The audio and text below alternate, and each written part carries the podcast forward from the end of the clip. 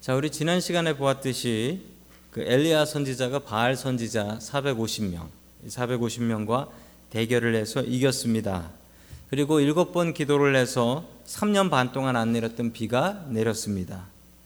아, 우리에겐 엘리야가 필요한 것 같습니다. 이 지역에도 너무 비가 안 와서.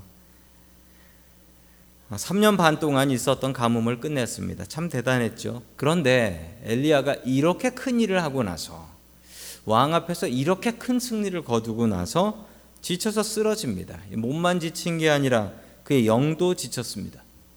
여러분 살다 보면 지쳐가지고 기도가 안 나올 때가 있습니다. 여러분 기도 안 나올 때는 어떻게 해야 될까요?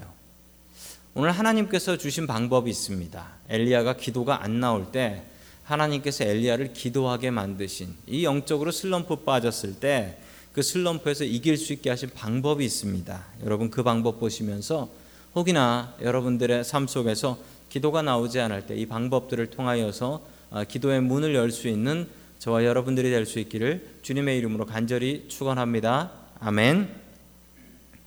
어, 첫 번째 하나님께서 엘리야에게 하셨던 일은 사명을 기억해 하신 일이었습니다. 사명을 기억하라. 자, 사명을 기억하면 어, 기도가 나옵니다. 자, 이세벨이 엘리야가 자기 선지자 450명을 칼로 죽였다라는 이야기를 들었습니다. 그리고 나서 펄펄 뛰죠. 그리고 엘리야 잡아 죽이겠다고 예, 이 여, 여왕이었던 어, 그 왕비였던 이세벨이 뭐 난리가 납니다.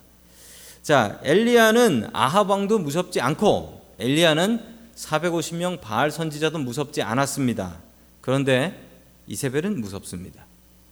왜 이럴까요? 지혜로운 걸까요? 여자 무서운 걸 압니다. 왕보다도 450명 그 칼전 선지자보다도 이세벨이 더 무서웠어요. 그리고 도망을 갑니다. 사명이고 뭐고 이세벨한테 걸리면 끝난다라는 그 사명을 갖고 살아야 돼. 도망을 갑니다. 얼마나 이세벨이 무서운 여자였다라는 것을 여러분 짐작해서 알 수가 있습니다. 오죽하면 왕보다도 그 여자가 더 무섭겠습니까?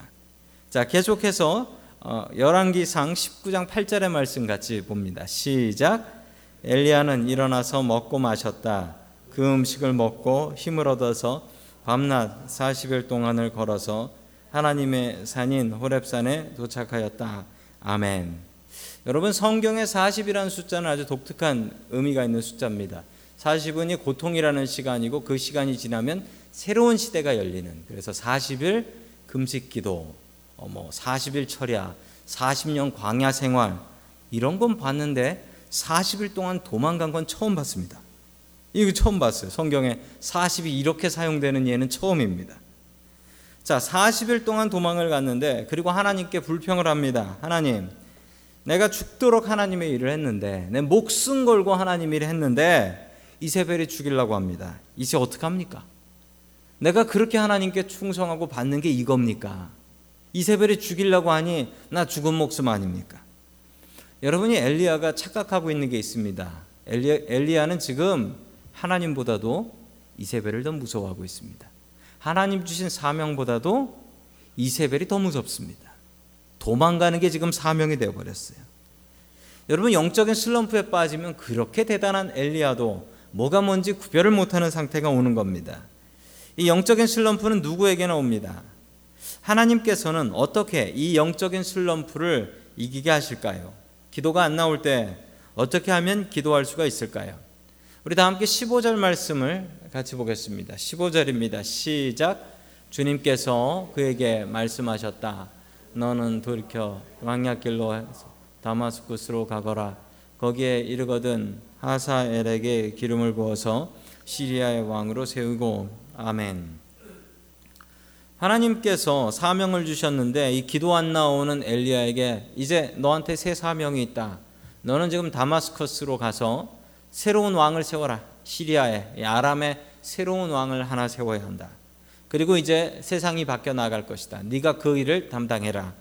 라고 엘리야에게 사명을 주십니다. 자, 사명을 주시니까 엘리야가 정신이 나서 그때부터 기도하기 시작합니다. 여러분 애 키우는 엄마가 언제 지치죠? 여러분 애 키우는 엄마가 언제 지치냐면 뭐 애보다 보면 지치죠. 애또 아프면 또 지치고. 그런데 정말 애 키우던 엄마가 지치는 건 애가 없을 때예요. 애 다 커가지고 시집 장가 가서 나가고 나면 그때 지쳐요. 그걸 뭐 어려운 말로 빈, 빈 둥지 신드롬이라고 하죠. 여러분, 여지껏 그렇게 밥해 먹여야 되고 골치 썩였던 자식이 집을 나가서 독립을 했어요. 그 파티할 일이죠. 이제부터는 자유 아닙니까? 그런데 그때가 제일 괴롭대요. 왜 그렇죠? 사명을 잃어버리면 그게 제일 힘든 거예요. 일이 많아서 힘든 게 아니라 보람이 없고 사명이 없으면 그때부터 힘들어서 못 견뎌요. 아무리 작은 일도 아무리 작은 일, 사명이 있으면요 그게 귀하게 여겨져요. 그런데 여러분 사명이 없으면 아무리 작은 일을 해도 그게 힘들어서 못 하겠는 거예요. 여러분 사명 주십시오라고 기도해야 되고요. 여러분 이미 하나님께서 여러분들에게 사명 주셨습니다. 저희 교회 어느 자리에선가 여러분들 섬겨야 될 자리 주셨잖아요. 여러분 그 사명을 생각하십시오. 뭐 하나 해도 정말 기가 막히고 똑 부러지고 똑바로 하겠다. 하나님께서 맡겨 주셨으니까 나 이거 최선 다하겠다. 여러분 그 사명을 갖고 기도하십시오. 여러분 사명이 있는 사람은 넘어지지 않습니다. 사명이 있는 사람은 슬럼프에 빠지지 않습니다. 사명을 생각하십시오. 하나님께서 나에게 주신 사명 무엇인가 생각하시며 그 사명 감당하기에 최선 다하는 저와 여러분들이 될 수 있기를 주님의 이름으로 간절히 축원합니다. 아멘. 두 번째 하나님께서 엘리야의 슬럼프, 기도가 안 되는 그 슬럼프를 벗어나게 하신 방법은 기도의 동역자를 알려 주셨습니다. 기도의 동역자를 알려 주셨어요. 그게 비결이었습니다. 자, 우리 18절 말씀 같이 봅니다. 시작. 그러나 나는 이스라엘에 7천 명을 남겨 놓을 터인데 그들은 모두 바알에게 무릎을 꿇지도 아니하고 입을 맞추지도 아니한 사람이다. 아멘. 그들은 하나님께서 그리고 하나님께서 엘리야에게 하신 일은 그가 혼자가 아니다. 지금 네가 네 혼자인 줄 알고 있는데 내가 바알에게 무릎 꿇지 아니하고 입 맞추지도 아니한 사람 7천 명을 준비해 놨다. 즉 너 같은 사람이 7천 명 더 있다라는 사실입니다. 그 얘기를 듣고 엘리야가 힘이 납니다. 여러분 그게 힘이 납니다. 내 상황 하나도 바뀐 거 없어도 너 혼자만 그런 거 아니야. 이 얘기 한 번 들으면 그냥 힘이 나요. 이 얘기 한 마디만 들으면 내가 병 걸려서 아파요. 그런데 병 걸려서 아파서 나은 것도 아닌데 어떤 사람이 와서 나도 똑같이 그 병 알았어요. 그 얘기 들으면 그냥 힘이 나요. 왜 힘이 나죠? 내 병 고쳐진 것도 아닌데. 여러분 나랑 뜻이 맞는 사람이 있다라는 것, 나랑 같은 경험을 가지고 있는 사람이 있다라는 것만으로 엄청나고 큰 위로와 힘이 된다라는 사실입니다. 여러분 기도는 혼자 하는 기도도 기도지만 여러분 기도할 때 제일 중요한 건 내 기도지만 여러분 기도, 내 기도 다른 사람에게 부탁해서 같이 하는 기도가 큰 은혜가 됩니다. 큰 힘이 됩니다. 여러분 한 사람 기도보다도 두 사람, 세 사람 교회 전체가 하는 기도가 훨씬 더 힘이 있습니다. 훨씬 더 힘이 있어요. 여러분 다락방에 우리 다락방원들 매주 어쩔 수 없이 기도 제목 나눠야 하지 않습니까? 우리 다락방원들이 서로가 서로에게 기도에 빚진 사람들이 되어야 합니다. 제대로 기도 제목 나누십시오. 기도 제목 나누자라고 하면 뭉뚱그려서 그 추상적으로 뜬구름 잡듯이 우주의 평화를 위해서 기도해 주세요. 이렇게 기도하지 마시고요. 여러분 제대로 된 내 고통 이걸 기도 제목으로 나누고 서로가 서로를 위해서 기도하고 잊지 않고 기도하고 그럴 때에 여러, 여러분 여럿이 하는 기도가 힘이 있습니다. 저 7천 명 저 말에 힘을 얻었던 것처럼 여러분 두 번째 슬럼프를 이기는 방법은 기도의 동역자를 찾는 일입니다. 여러분 우리 교회 여러분들 다락방에 있는 분들 여러분들에게 여러분 기도의 동역자 부탁을 하시고 여러분들의 기도를 부탁할 수 있는 저와 여러분들이 될 수 있기를 주님의 이름으로 간절히 축원합니다. 아멘. 마지막 세 번째로 하나님께서 우리에게 주시는 말씀은 우리 영적인 슬럼프가 있을 때 해야 될 중요한 일 중에 하나는 제자를 삼으라라는 말입니다. 제자를 삼으라. 자, 우리 21절 말씀 같이 보겠습니다. 시작. 엘리사는 엘리야를 떠나 돌아가서 결의소를 잡고 소가 매던 멍에를 불살아서 그 고기를 삶고 그것을 백성에게 주어서 먹게 하였다. 그런 다음에 엘리사는 곧 엘리야를 따라가서 그의 제자가 되었다. 아멘. 엘리야랑 엘리사는 형제간이 아니었습니다. 남입니다. 이름이 비슷하다고 해서 형제로 착각하지 마십시오. 자, 엘리사가 엘리야의 제자가 됩니다.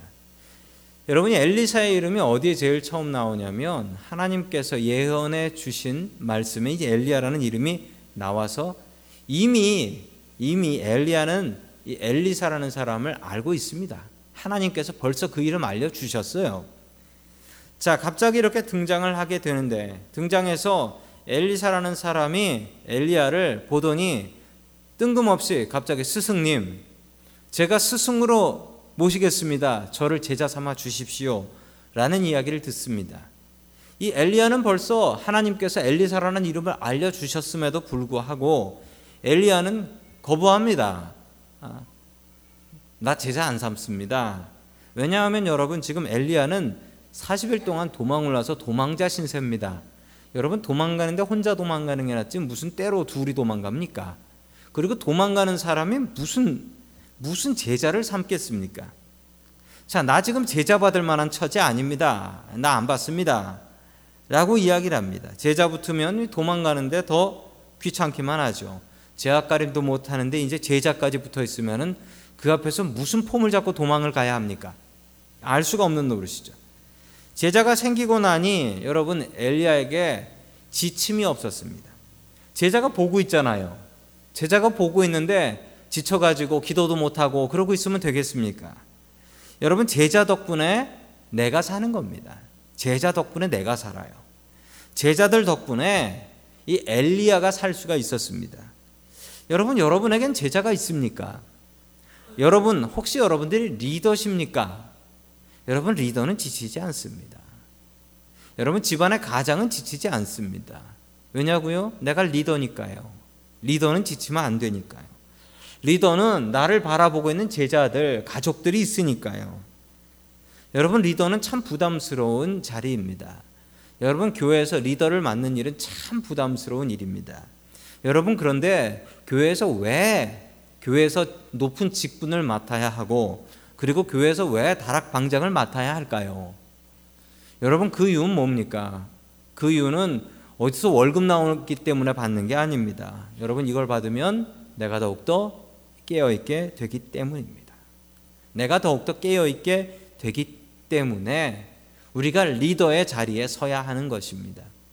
하나님께서는 정신 못 차리고 있는 엘리야에게 정신 차리게 하기 위해서 제자를 갑자기 붙여 주셨습니다. 그러고 나니 엘리야가 정신 들었습니다. 부담스러운 리더의 자리였습니다. 그런데 그 부담이 엘리야를 살렸습니다. 여러분들도 제자를 삼으십시오. 그리고 이 리더의 자리를 사모하길 원합니다. 부담스럽지만 그 자리 사모하고 그 자리 그 짐을 지면 여러분 그 짐 덕분에 내가 건강해지고 튼튼해집니다. 여러분 리더의 자리를 사모하는 저와 여러분들이 될 수 있기를 주님의 이름으로 간절히 축원합니다.